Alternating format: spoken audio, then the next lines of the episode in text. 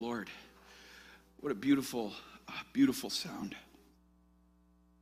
All right, loved ones, great to be back with you. Let's um, open up our Bibles to 1 Kings chapter 17, jumping back into our series on Elijah.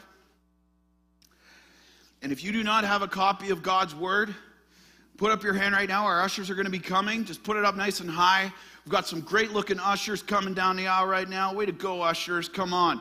And uh, they want to put a copy of God's Word in your lap. And if you do not have a copy of the Bible at home, then we want to give you that as a gift uh, to encourage you to continue to study God's Word at home. All right, First Kings chapter 17 is where we're at, verses 7 to 16.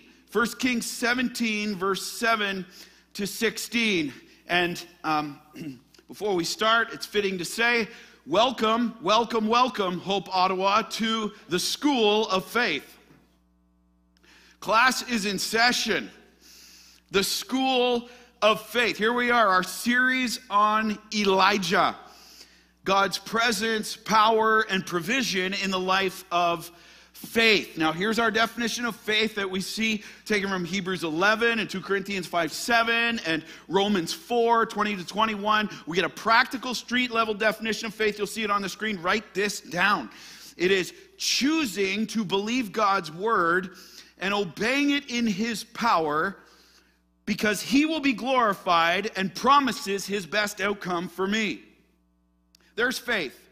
Faith is a choice. It is a spirit empowered choice. Faith is choosing to believe God's word and obeying it in his power, regardless of what you think the situation looks like. That's key. Regardless of how you're feeling at that moment. Feelings are great followers, but they're horrible leaders, loved ones. Regardless of what you're feeling in that moment, regardless of what you think the situation looks like, faith is choosing to believe God's word, obeying it in his power, because he will be glorified and promises his best outcome for me. Okay, quick survey. Hands up um, if this applies to you. Uh, do you struggle to walk by faith and not by sight in the Lord? Yeah, yeah, okay. We're all on the same page. Praise the Lord. This highlights the problem, doesn't it? Unbelief. Specifically, our daily moment by moment problem with unbelief in the Word of God and the character of God. Like, we have to understand when we fail to trust God's Word, here's what we're saying to God. This is very, very important to understand because it's not just, well, I'm a little fearful, I'm anxious. Look at what we're saying when we refuse to believe what God says is true. It's saying this God, you're a liar. God, you are a liar. That's what our unbelief is saying. Bring on the fear, bring on the anxiety, bring on the doubt. I'm saying, God, you're a liar. I can't trust you. Are we seeing our unbelief for what it is? It's an assault on the character of God Himself. A holy, perfect, faithful, promise keeping God, and we say we can't trust you. Let's just see it for what it is and the seriousness of it if we're going to get serious about it. And the result of unbelief is right here fear. Fear and from that, so many other things. Because instead of pressing into the Lord in that moment, oh, God says this, God's word says this, instead of pressing into the Lord in that moment and trusting in Him and following Him along the path of faith by His word as we're called, what do we do? Where does unbelief take us? We shrink back. We shrink back and walk the path of fear, which ultimately, loved ones, is the path of sin. Don't believe me? Romans 14 23 makes it so clear. Whatever is not done by faith is sin. Everyone say, ouch. I know, we're only like three minutes into the sermon. It's like, ouch, come on, man. Let's see it for what it is. It's not just, well, yeah, that's just me. I just struggle. No, it's an assault.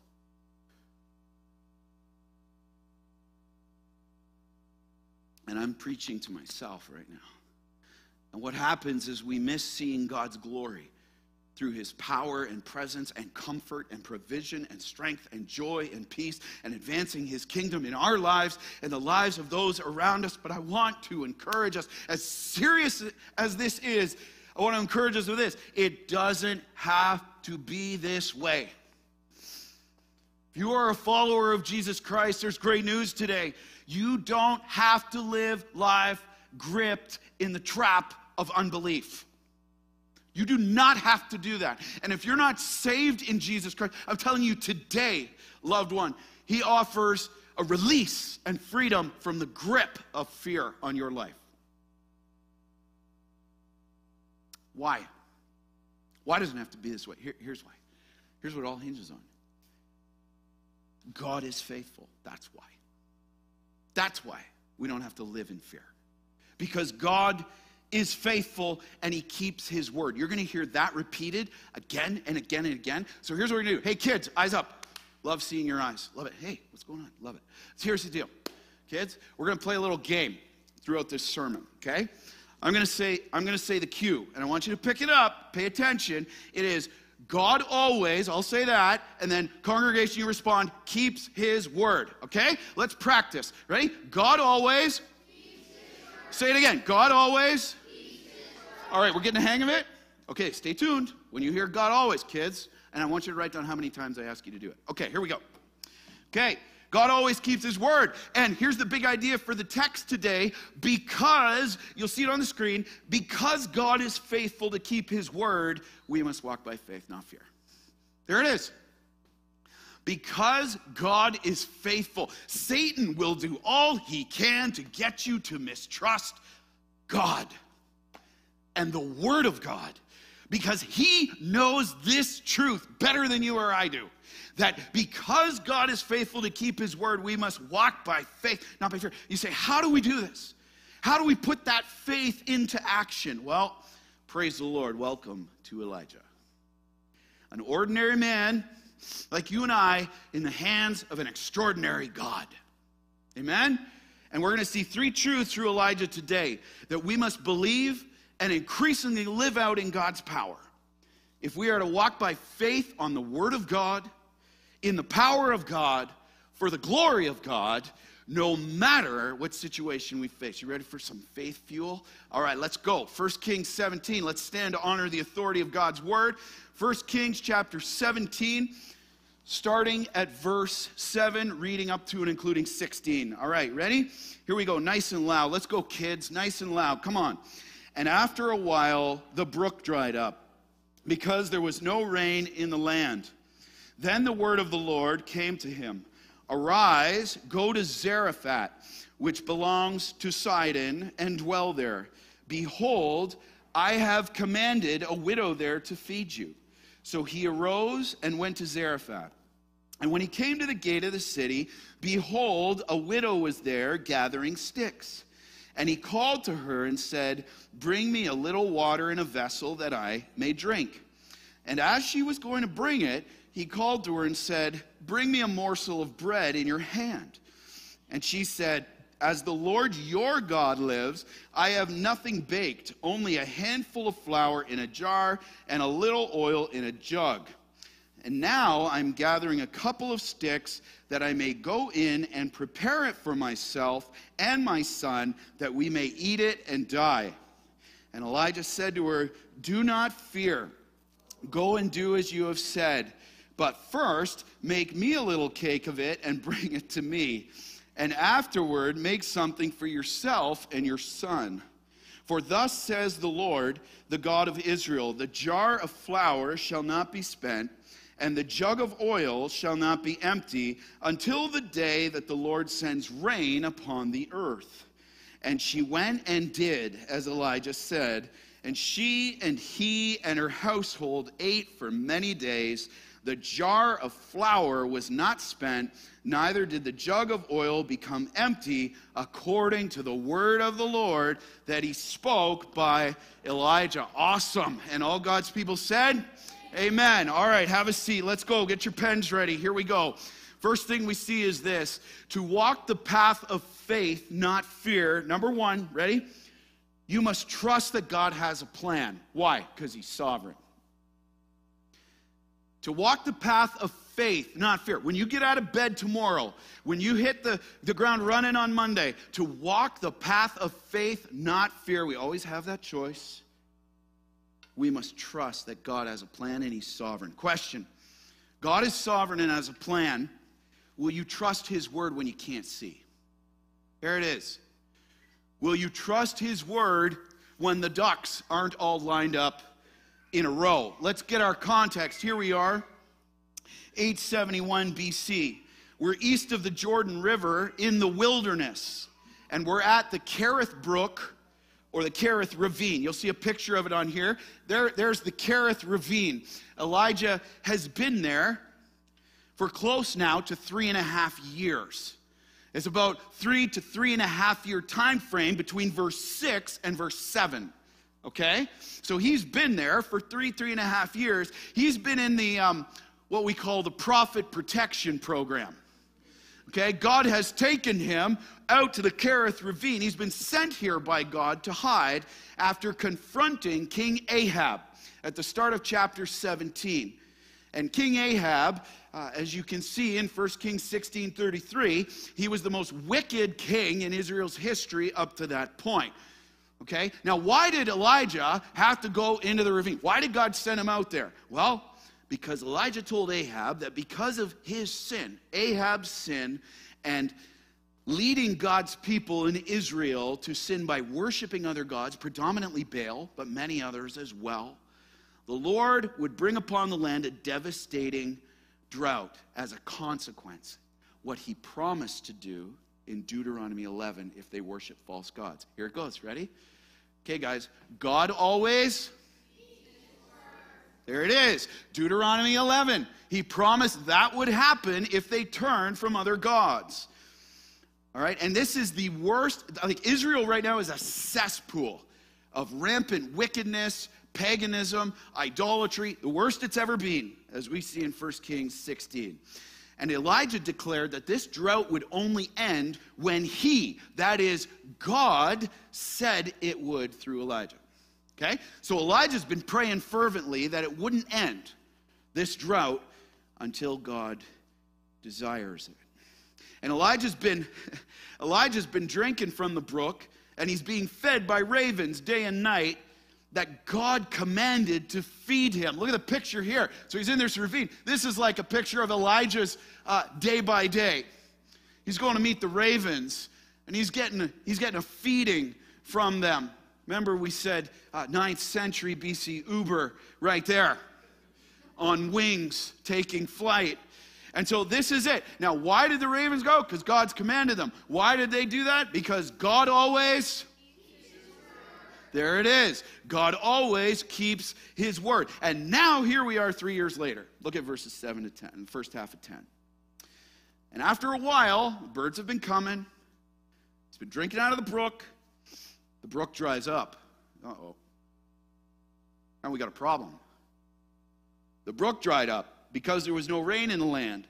Then the word of the Lord came to him, that is Elijah. He said, Arise, go to Zarephath which belongs to Sidon, and I will dwell there and dwell there. Behold, I have commanded a widow there to feed you. So he arose and went to Zarephath, and when he came to the gate of the city, behold, a widow was there gathering sticks. The brook dries up. Now, you might not think, well, it's a brook. Like, what's the big deal? Don't forget, they're in the middle of a severe drought. Water was the life source, the physical life source. No water, no life. You're in trouble. And now the brook dries up. And at the same time, notice the timing of God. Brook dries up, and he speaks to Elijah again. See that? He knows. So here comes his word again. In his sovereignty and his love for Elijah, he speaks to again at that very time. And he tells Elijah, notice the text, he tells Elijah to leave the Kerith ravine and head for a town called Zarephath and stay there. Now, here's what we have to understand about what God's asking Elijah to do. It's like, oh, any place would be better than that ravine, huh? Not exactly. This is not, Zarephath is not the spot Elijah, or you and I for that matter, would have chosen. And, and doesn't God often do this? Take us to places we wouldn't have chosen on our own? Doesn't He often do this? Welcome to the school of faith. Situations we wouldn't have chosen? Welcome to the school of faith. Here's what Zarephath means.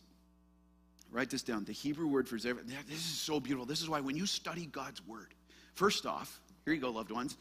Side point make time for it every day.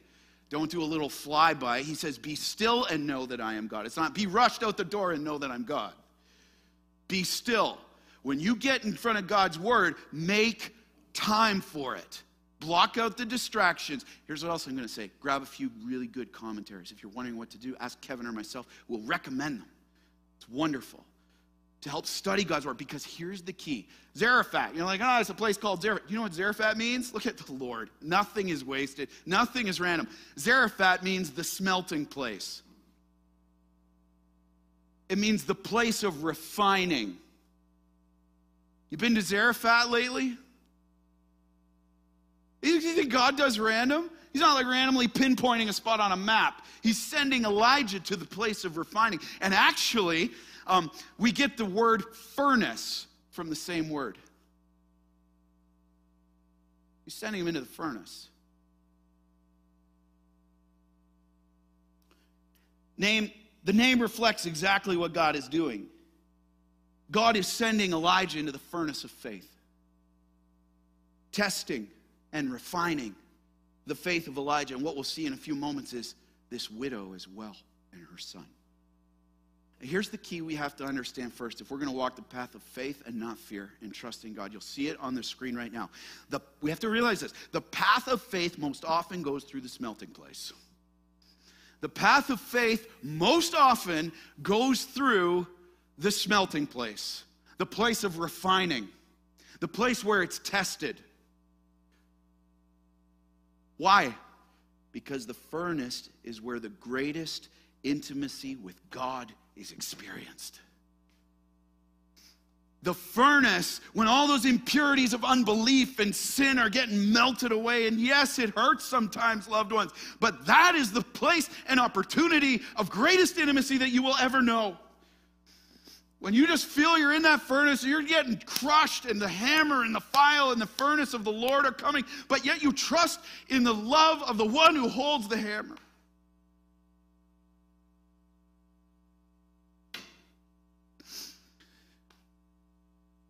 It's the place you will find the greatest intimacy that you will ever know.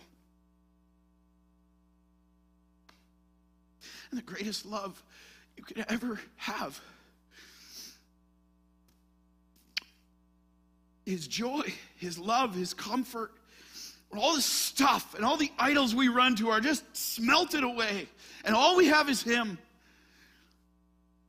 his, his provision, his strength, and you find out he's enough. And what God does in the smelting place, what he's about to do with Elijah, what he does with you and me, what he's about to do with this widow, he erases the doubts, showing that he's trustworthy.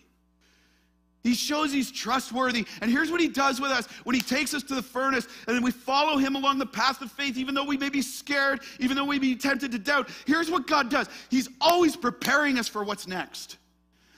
God knows what Elijah doesn't. Can we agree on that? God knows Mount Carmel is coming up. God knows Mount Carmel's coming. He knows there's going to be one man, Elijah, standing toe to toe with 850 false prophets. 450 Baal, 400 Asherah, and he knows that Elijah needs to know that God is faithful in that moment or Elijah's compromising. He knows what's coming. Elijah has no clue. So he takes them to the smelting place. The smelting place is not a place to avoid loved ones, it's a place to follow the Lord by faith and embrace him in it. He will purify, he will refine. That's what he does. So let's get a handle on where Zarephath is. You'll see it on the screen. It's in Phoenicia just south of Sidon, north of Tyre. So there he goes from the Kerith Brook all the way up to Zarephath. It's the region of Sidon on the Mediterranean coast. It's about, get this, 75 to 100 miles away from the Kerith Ravine. And it's not like Elijah could just call an Uber. Do you know what he's doing to get there? He's walking. Rugged mountains. Oh, yeah, by the way, where are you going to stop for water? You're in a drought. The smelting place, there's no air conditioning. There's no supermarkets along the way. The ease and the comfort are gone. And here's the thing we need to understand about this. If you and I want to see the promise of God, you must be willing to move and sacrifice. Remember Joshua when he asked the Lord to set the sun stand still? Man, we love to ask, Lord, the sun stand still. Do you know what they had to do before that? They marched all night up to Gibeon. All night. Are you willing to move? Are you willing to make the sacrifices needed to make to see the provision? See, it's like, God, provide me, but I don't want to change anything. That's not how it works. That's not where the furnace will ever take you. He's going right into the heart of enemy territory in Zarephath. It's literally the center of Baal worship. It is ruled by King Ethbaal. Ethbaal, who is Ahab's father in law, Jezebel's dad. And remember, Jezebel, Ahab's wife, wants to kill all the prophets of God, and she wants Elijah dead. And here's God sending him to that. Would you choose Zarephath? Would you go there? See where God, see where the path of faith is leading him? Right into the heartland of Baal worship. And God tells Elijah to go, and that he had, notice the text. He says, verse 9, he says, I have commanded a widow to feed you. In his sovereignty, he commanded a widow to feed him when he got there. Now, verse 9 there, circle the word commanded, it actually means appointed. There is no indication whatsoever in God's word that God had a conversation with this lady beforehand. So, what he's done is he's appointed in his sovereignty that widow, predisposed her heart to be at the place where he needed her to be so Elijah could meet her. That's why Proverbs 21 1 says, The heart of man is like a stream of water in the hands of the Lord. He just turns it any way he wishes. You think it's a coincidence? It's not a coincidence. God's working, he's sovereign, he's got a plan. Amen? He's got a plan. And sure enough, notice the text when Elijah reaches the gate or entrance of the city, notice verse 10 says, Behold, who's there? The widow. Yeah, because God's got a plan. He can't be stopped, he can't be thwarted. Baal worship, drought. I'm going to get the widow at the gate. And I'm going to get you there at the same time. The widow's right there at that appointed place and time, moved by God to go gather sticks. Everyone say it. God always. He said he was going to meet her gathering sticks. Guess what she's doing? She's gathering sticks. And notice, put yourself in Elijah's shoes here. This is amazing. Don't skip over it. Look at the path of faith God's put him on. You've seen over the last three years, drought's been getting more severe, more intense. You've seen this brook drying up, haven't you? At first, oh, the Kerith Brook, here comes the water. Oh, yeah, it's all good. Then next year, oh, a little bit, a little bit less. Then next year, oh, uh, a little bit less. And then also, you see that brook going down. You see that water, uh, uh, uh, what, what would you be thinking right there? You a little panicked? Uh, God, God um, uh, the water, the water's going down. Just want to let you know. He's like, I know. Water's going down. Would you start to panic? And then, as it dries up, God is sending you a hundred miles in the dust and mountains and scorching heat to the epicenter of the enemy, to the epicenter of Baal worship. And then, notice God's word. He tells you you'll be taken care of and provided by a widow. Now, that's not random. Um, widows back in 9th century BC, how much of a provision do you think you're going to get? Widows back then were dependent on charity from others to live. It's not like God's sending them to the Hilton. Don't we like it when God sends us there? Uh, does it have air conditioning? Am I going to be comfortable? Am I going to be able to access the food and all that? He sends them to a widow's house. Bare minimum provision. Man, we love our comfort, don't we? Would you go? Would I? Sends him to the widow's house broke, destitute, dependent on others. He's not sending him to the wealthy. And then notice, notice the word of God. He doesn't give Elijah the whole game plan. Don't we love God to give us the whole game plan? God, if you just tell me A, B, C, and D and how it's all going to work out, then I'll follow you by faith. Loved ones, that's not faith. He doesn't tell Elijah the whole plan. He just says, she'll meet you there. But he doesn't, notice this? He doesn't tell him where he's going to meet her. Doesn't even tell him. He just said, go. You don't need to know the whole plan, Elijah. He doesn't tell Elijah what this widow is going to look like. Where's the description? Uh, not there. He doesn't tell Elijah where he's going to live in Zarephath. Like, what, what are the accommodations like? Doesn't tell. He just says, go. And he doesn't tell Elijah how long he'll be there. Would you go? See, all these essential, quote unquote, questions that we ask, that we hinge our faith upon. Well, if I just can see how it's going to work, then I'll go. And our faith is hinged on that being answered before we'll trust God's word. God just says this. He skips past all that, like he does with us today. And he says, Go. And I've appointed a widow to feed you. Would you go? How about right now in that situation? Would you go? Take the step follow him, trust his word?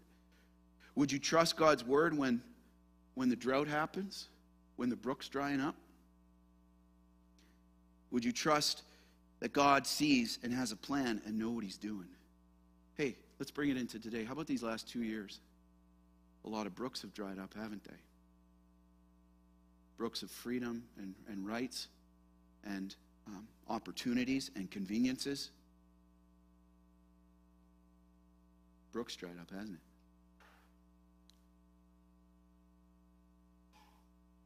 Jobs, finances, opportunities. Brook's dried up, hasn't it? Welcome to Zarephath.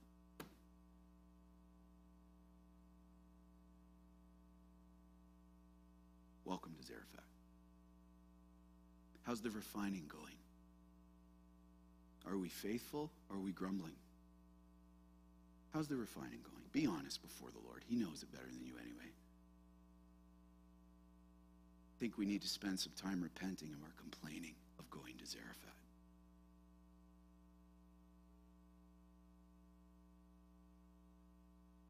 See, here's what we need to understand. You'll see it on the screen. Faith is rarely forged in your comfort zone. I'll say it again. Faith is rarely forged in your comfort zone or mine. When the brook is gushing, when the cost isn't too high, when the sacrifice doesn't have to be made, faith is not forged there. God is sovereign and has a plan. Will you trust His word when you can't see? Will you humble yourself under His word, church?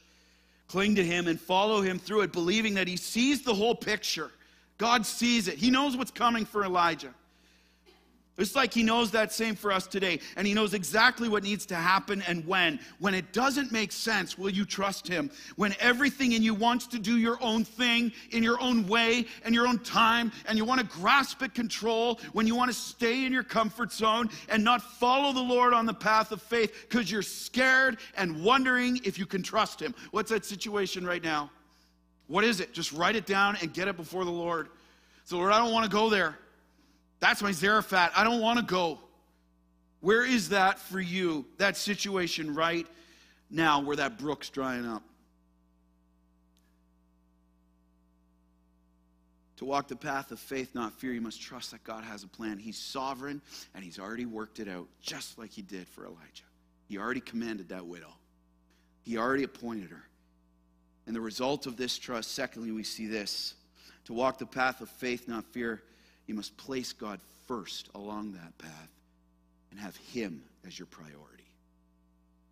Place Him first as your priority. Faith declares what God says goes. Question, examination time is God your priority in all things? At all times. Is He?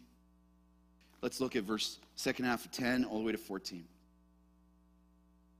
And he called to her, that is Elijah, calls to the widow, and said, Bring me a little water in a vessel that I may drink. Uh, you're in the middle of a drought. It's not exactly your introduction that you and I would go for. It's like, Hey, I'm Elijah. Do you know anything about me? No, didn't give you the 411. Okay. He just says, Hey, please bring some water. and as she was going to bring that, so she's going to get the water, he called to her and said, uh, Yeah, also bring me a morsel of bread. Feed me, please. Okay. He's just up in the ante, huh? And she said, As the Lord your God, circle the word your, that's going to be very important when we get to it next week, Lord willing. You'll see. Circle the word your. She said, As the Lord your God lives. See, she's not a worshiper of Yahweh, she's a worshiper of Baal and false gods. Look at the mercy of God, eh? As the Lord your God lives, I have nothing baked, only a handful of flour in a jar and a little oil in a jug. And now I'm gathering a couple uh, sticks that I may go in. Listen to the hopelessness and despair. That I may go in, prepare it for myself and my son, that we may eat it and die. That's as good as it gets for me. We're at the end of the rope. Look at 14, 13. And Elijah said to her, Do not fear. Go and do as you've said. What? Yeah, go eat and die, but but before you die, then we got to up Elijah's shepherding game, huh? It's a little rough, huh? Yeah, go do as you said. Okay, just eat and die. But before you do that, look at this. First, make me a little cake. Feed me, please, then die. That is amazing. I just love God's word. It's our, God bless. And Hey, side point here. God loves to bless and bewilder us, doesn't He? Just bewildering. What? Uh, uh, you're to go eat, but first, and die, but first, make me a cake and bring it to me. And then afterward, make something for yourself and your son. For thus says the Lord. Here comes the word of the Lord. The God of Israel, the jar. Oh, awesome.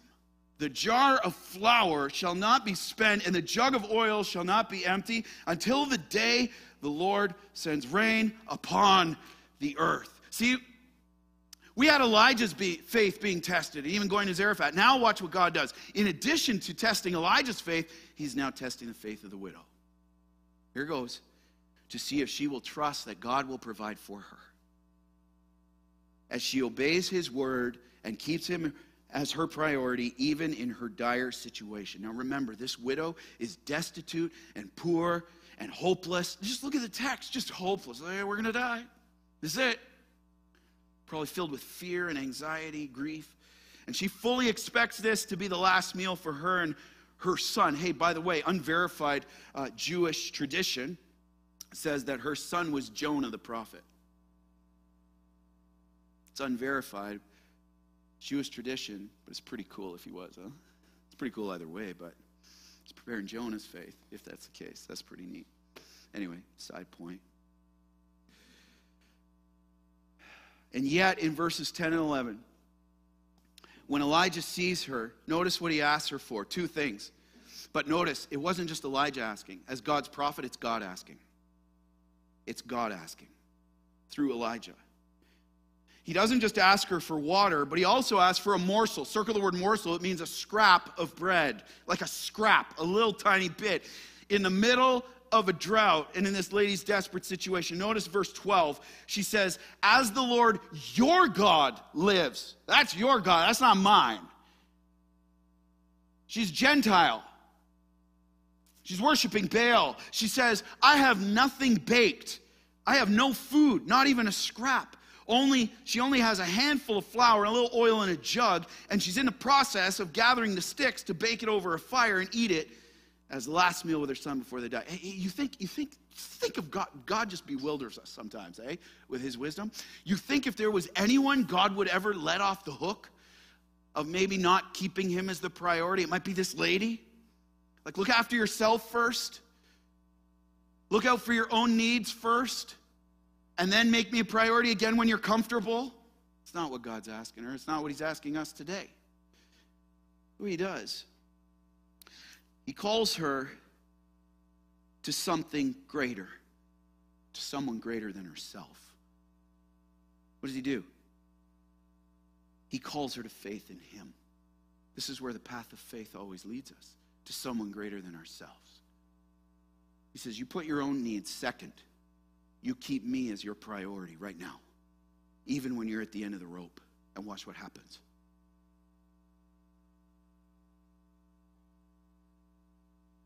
Welcome to the furnace of faith, right there. And then verses 13 and 14, God speaks through Elijah and says, Do not fear.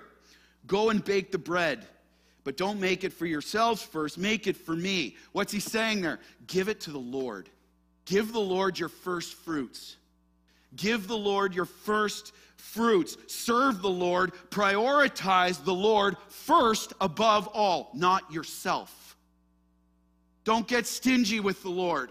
Don't become inwardly. Don't we like to do that in the trial? We make it all about us, and our focus gets off the Lord and comes inward to us. I'll get back to students, I'll get back to the Lord after the exam period. God's like, no, no, no. You prioritize me right in that. I'll get back to you, Lord, when, when I get that opportunity or I get the job or, or I just get through this trial and this. No, no, no, no. Prioritize me right in it. Right in it. You want to see my glory? You want to see my provision? I'm leading you to someone greater than yourself and your pride and your selfishness. This is what God's calling out of her, very gently, very lovingly. And once you've done that, notice what he says right from the text. Once you've done that, go and prepare more for yourself and your son. Because the Lord has said that the jar of flour won't be spent and the jug of oil will not be empty until rain comes. Put yourself in the widow's shoes. Watch this. Watch this. Okay. Here you go. Anyone can see this? Online, can you see it? Oh, I guess you can't answer. Okay, there you go. A little flour, a little oil. This is what she has. Would you keep God first? Or would you look to meet your own needs first? Who would be your priority in this moment, right here? Be honest.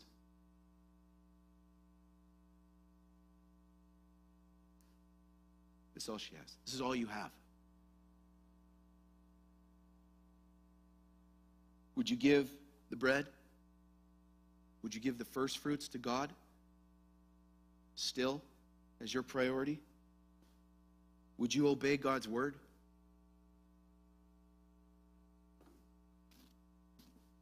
in your trial, in your situation, right now, think of what you're facing.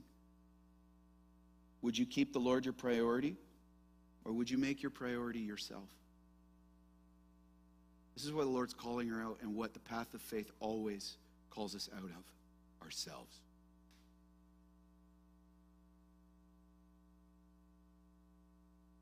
It's convicting, isn't it?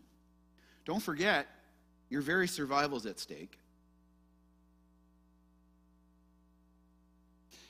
Do, do you think she's being tempted right there when she hears this to hang on a little bit and say, uh, I gotta feed my I gotta feed my kid first. I gotta feed myself. You think she's being tempted with? She's human, right? Would you and I be tempted with that? Mm-hmm. Mm-hmm.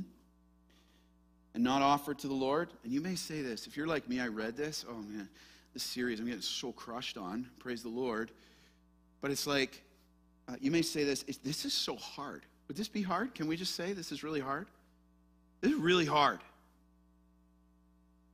Um, I want you to remember this God knows what she has, but God knows who He is. I'll say it again. God knows what she has. He sees the flour, He sees the oil, but He knows who He is. He knows what he's able to do with that flour and that oil. And he knows who he is, and he wants her to know it too. He wants her to know who he is too. And he knows that if she obeys, if, it's all hinging on it right here, if she chooses to trust him and walk by faith and get past herself and prioritize him, this provision's a done deal. You'll see it on the screen. It bears repeating. I'll leave these here as a reminder for us and try not to knock them over. Bears repeating. Right now, in your situation, God knows what you have, but He knows who He is. He knows who He is. See, and here's the key to this part of the text. Don't miss it. He's offering her something much greater than physical bread. God's offering her Himself. True. Life in Him. And He's offering us this today. Will you prioritize Him to get Him? Or will you run from the furnace and miss Him every time? See, faith declares what God says goes. Hope Ottawa, is He your priority in all things? All things. Even when the brook's drying up and the temptation is to go inward, don't do it. Don't do it. You want to see God's provision? You want to see His power in the life of faith? Don't. Don't turn inward, turn upward. This is what he's calling this lady to, what he's calling Elijah to. Do not turn inward, turn upward. Is he your priority? Will you follow him? Will you follow his word, keeping him, loved ones, as your greatest priority in each situation? Seeking his face, clinging to his word, giving him your first fruits of your time, of your talent, of your treasure? Will you continue to prioritize them, even when the brook's drying up? Even when the oil is down to that and the flour's there, barely a handful. The life of faith will keep him first, because that's what he commands. And knowing that no matter what's happening to you, he will use it all for His glory and your good as He grows your faith in Him. Hey, loved ones, you cannot outgive God. Amen? You and I cannot outgive God. All we see is what we think we have left. God sees the abundant storehouse that is waiting of his presence, of his provision that is waiting for the one who says, God, you first, what you say goes. I'm not going to subjugate you as the priority for these earthly things. I'm running to you. And you may say this. Maybe you're here today. Oh, going through these last two weeks, I just feel like so crushed in so many ways. I just feel like I don't have much to give, Lord. I don't have much strength. Like right here, I don't, I don't have much, much strength. I, I don't have much time. I don't, I don't have many resources. I just, I just don't have it. And can I, can I encourage you this? What John Piper put it this way. He said, what, what matters is not how much you have, but if it is utterly devoted to the priority of God. What matters is not how much you have, but if it is utterly devoted to the priority of God. Our, our service team, just before the service, was experiencing that very thing. If is utterly devoted to the priority of God. Today, are you maximizing? Just use some exam. Let's get some examination here. Ready? Are you maximizing your time with God as your priority? If you looked at your schedule, are you maximizing Him as your priority? Giving Him the priority in your schedule. What does that mean? Abiding with Him. It means to remain with Him in His Word, clinging to it in prayer in prayer. Elijah, normal guy, extraordinary God, had a fervent prayer life. Just look at James 5 17. There it is. And I love how Piper goes on to say this. He says, one of the greatest uses of Twitter and Facebook, and by extension, you say, well, I've got Instagram, uh, all social media,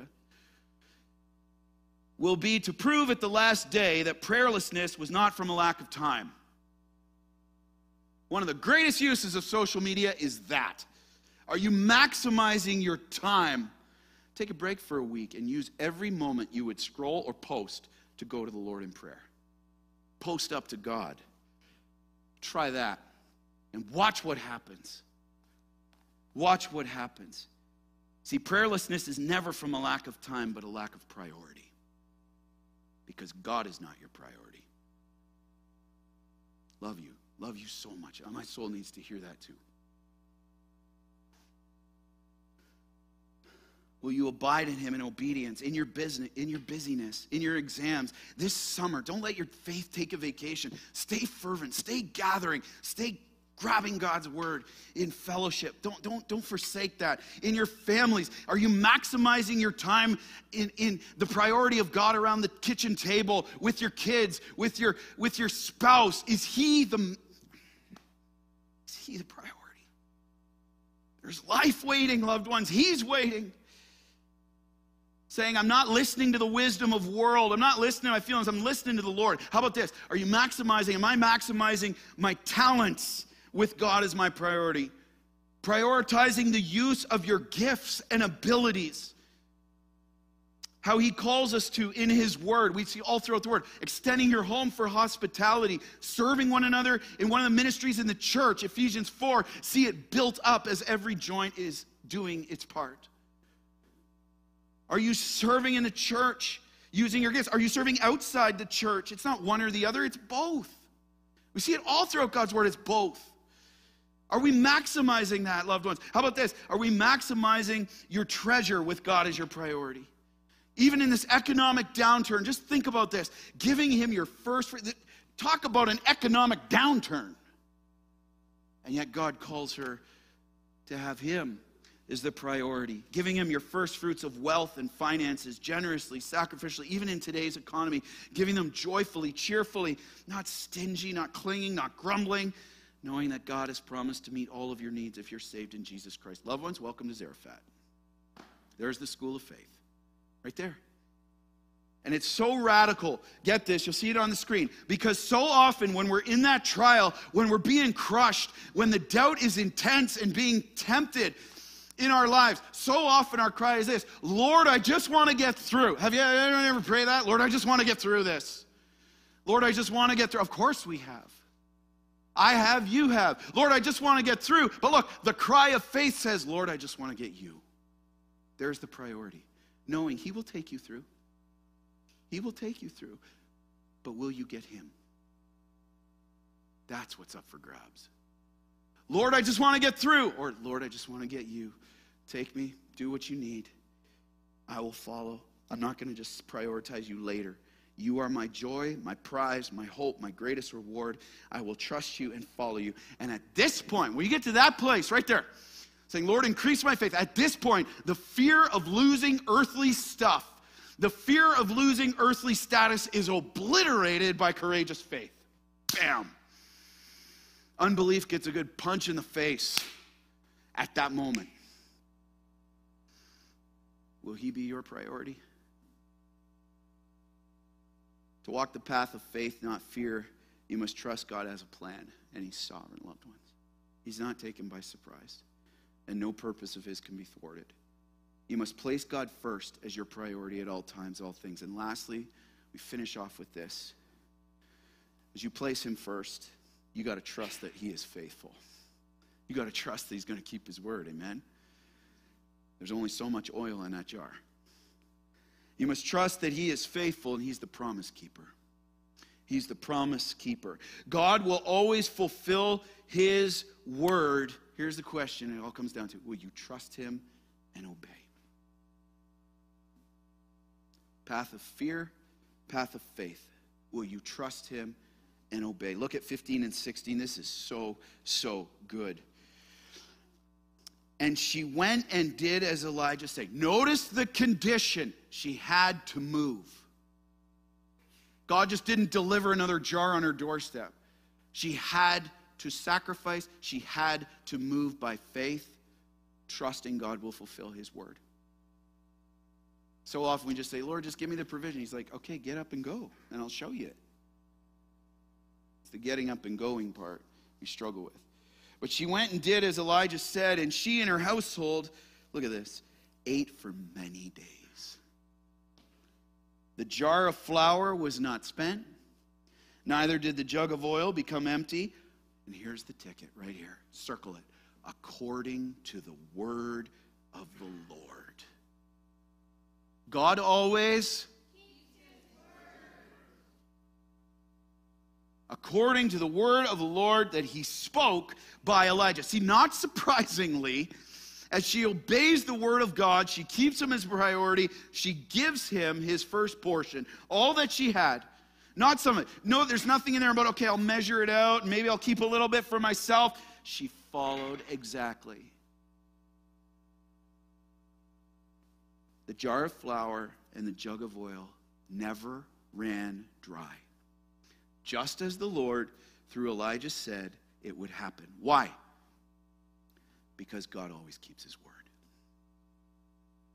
And notice, I want you to notice something here because this is where the prosperity gospel treads this ground right here. Man, does it ever love. You just have some faith, you have enough faith, and you believe, and God's going to give you everything that you want.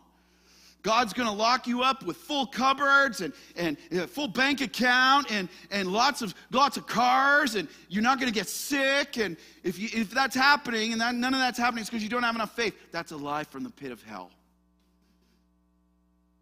But we subtly believe it, don't we?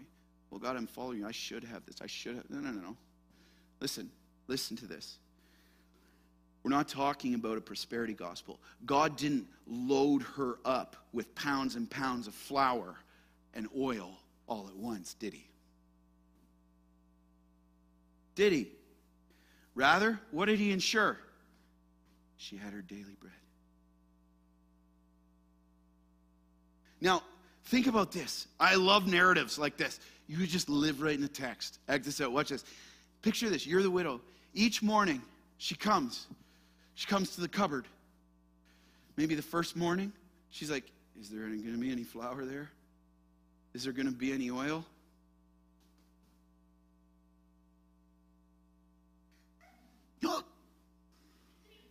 It's there. There it is again. And then the next morning, she comes. Okay, yeah, God did it that day, but is it there? Son, can you check? Can you check? It's there. But then you get a month in and you've seen God's faithfulness again and again and again. Guess what? She gets up out of bed. There it is. Thank you, Lord. What an incredible picture. Again and again and again. Can you see her faith growing each day? Can you just see that? There's no more. It's like, I know the Lord's faithful. Cupboard open. Let's go. Next cake. Next cake. I don't have to worry about tomorrow's stuff because He's going to provide that too. Her, look at her trust in the Lord growing. And I want to remind us of this. I said it last time. Uh, if it's God's will, it's God's bill. He's going to take care of business. If it's God's will, it's God's bill. And you say, well, how do I know if something's God's will? You ever ask that question? Lord, how do I know if this is your will? Well, the answer's in the text. Did you catch it? The answer's in the text. How do I know if it's God's will?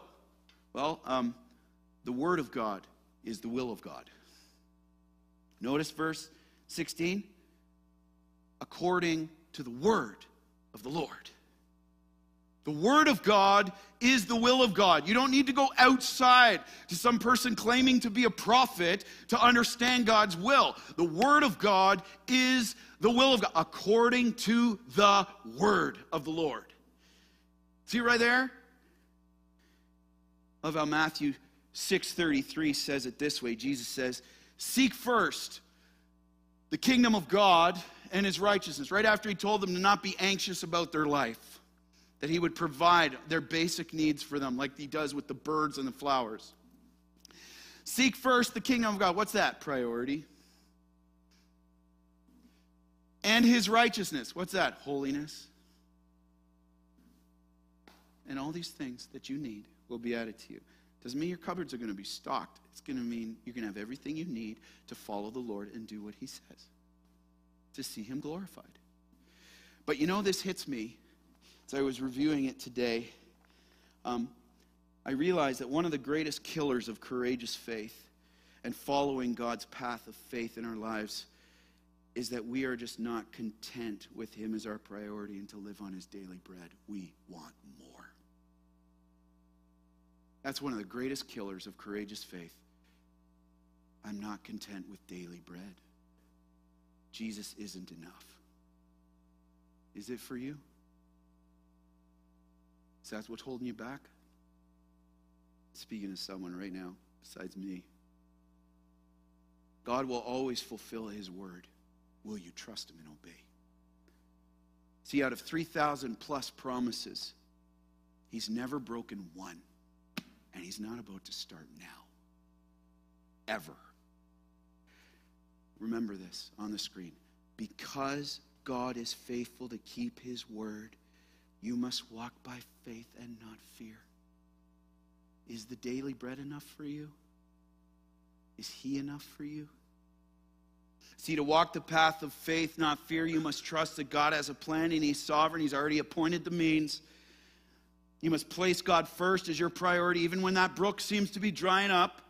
And you must trust His faithfulness, that He's a promise keeper and He will not forsake His word. Welcome to the school of faith, Hope Ottawa. Welcome to the school of faith. And here's the key we see right in the text. Out of God, out of His mercy towards this pagan worshiping Gentile woman, He provided the bread to give her physical life, didn't He? He's calling her to himself, and we'll see what happens next week. Tune in, come back, let's go. We'll see what happens next week.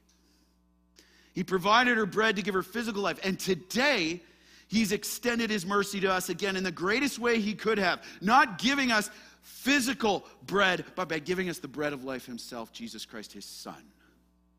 Amen. Do you see that? All roads lead to Jesus in every text. All roads lead to Jesus. And so here he's providing physical bread, but this is just a snapshot of the spiritual bread, the bread of life that's coming next for her, and that is available for you and I today. Jesus says in John 6 35, he says, I am, love this, love this. I am the bread of life. Whoever comes to me shall not hunger. This jar of flour, it's not going down. You will never not be satisfied in Jesus, ever. You cannot look at the face of Jesus and say, I'm not satisfied. It's not going to happen. Because when you get a glimpse of the face of Christ, you look at the rest of this world for what it is and saying, I'm not satisfied with that. I want you. You will never look in the face of Christ and be disappointed. But this is, Loved ones, Jesus is the bread of life. He never runs dry. Will you come to him? And here's what we got to realize what we see in this text right here. You'll see it on the screen. Jesus is the prize the path of faith always leads us to. Jesus is the prize. The physical bread is a picture of the bread of life. Just like the physical bread's giving her life now, it's a picture of the bread of life that is to come. Jesus is the prize. Will you forsake Jesus for earthly bread?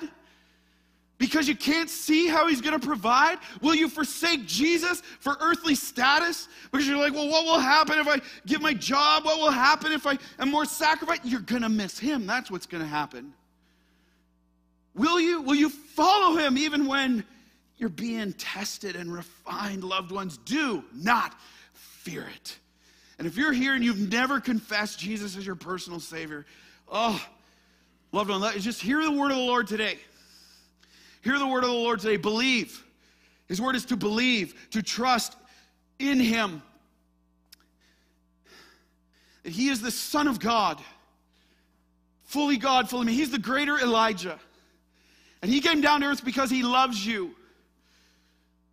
He loves you so much more than you love yourself more than anyone else ever could. He loves you. Hey, kids, Jesus came. Listen, listen, kids, up here, eyes up.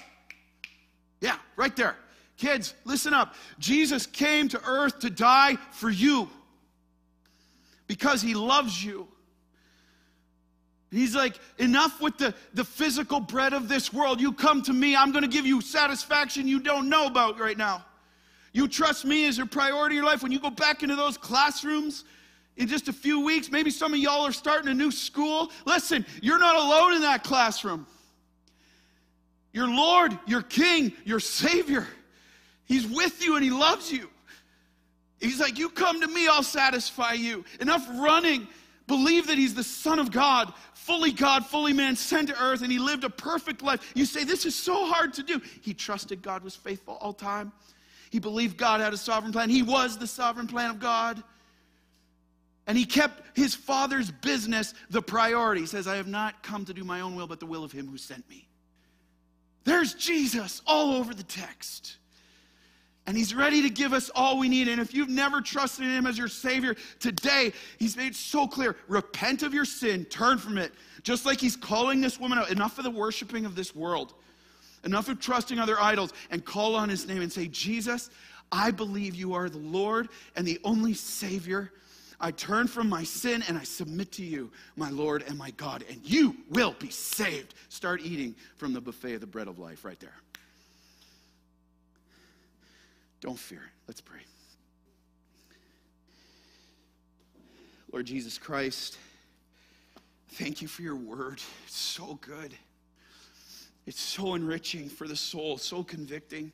Lord, I pray all over this place right now that we wouldn't be shuffling all over, things like that. I just take this moment to respond and reflect.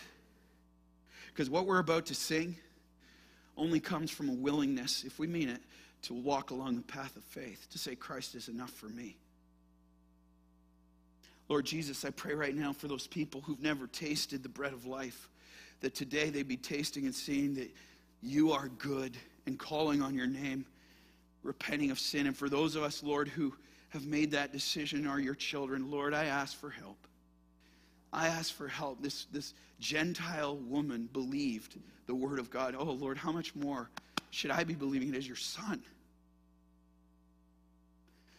Lord, let us not fear. This is not fear time, this is faith time. The brook has dried up in many ways, and yet you are so faithful.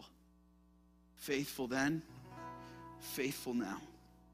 Jesus over everything. Let's pray, or let's stand and respond in worship.